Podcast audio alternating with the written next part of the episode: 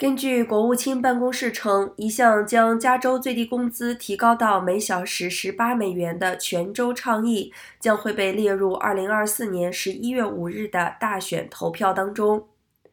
由科技企业家和投资者乔桑伯格牵头的加州生活工资法案，上周收集了超过六十八万五千个有效的签名。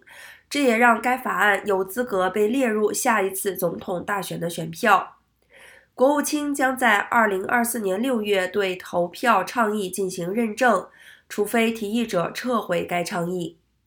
桑伯格此前曾表示，十八元的最低工资将为超过五百万的加州工人每年增加六千二百四十美元。该州的最低工资目前是大多数员工每小时十五美元。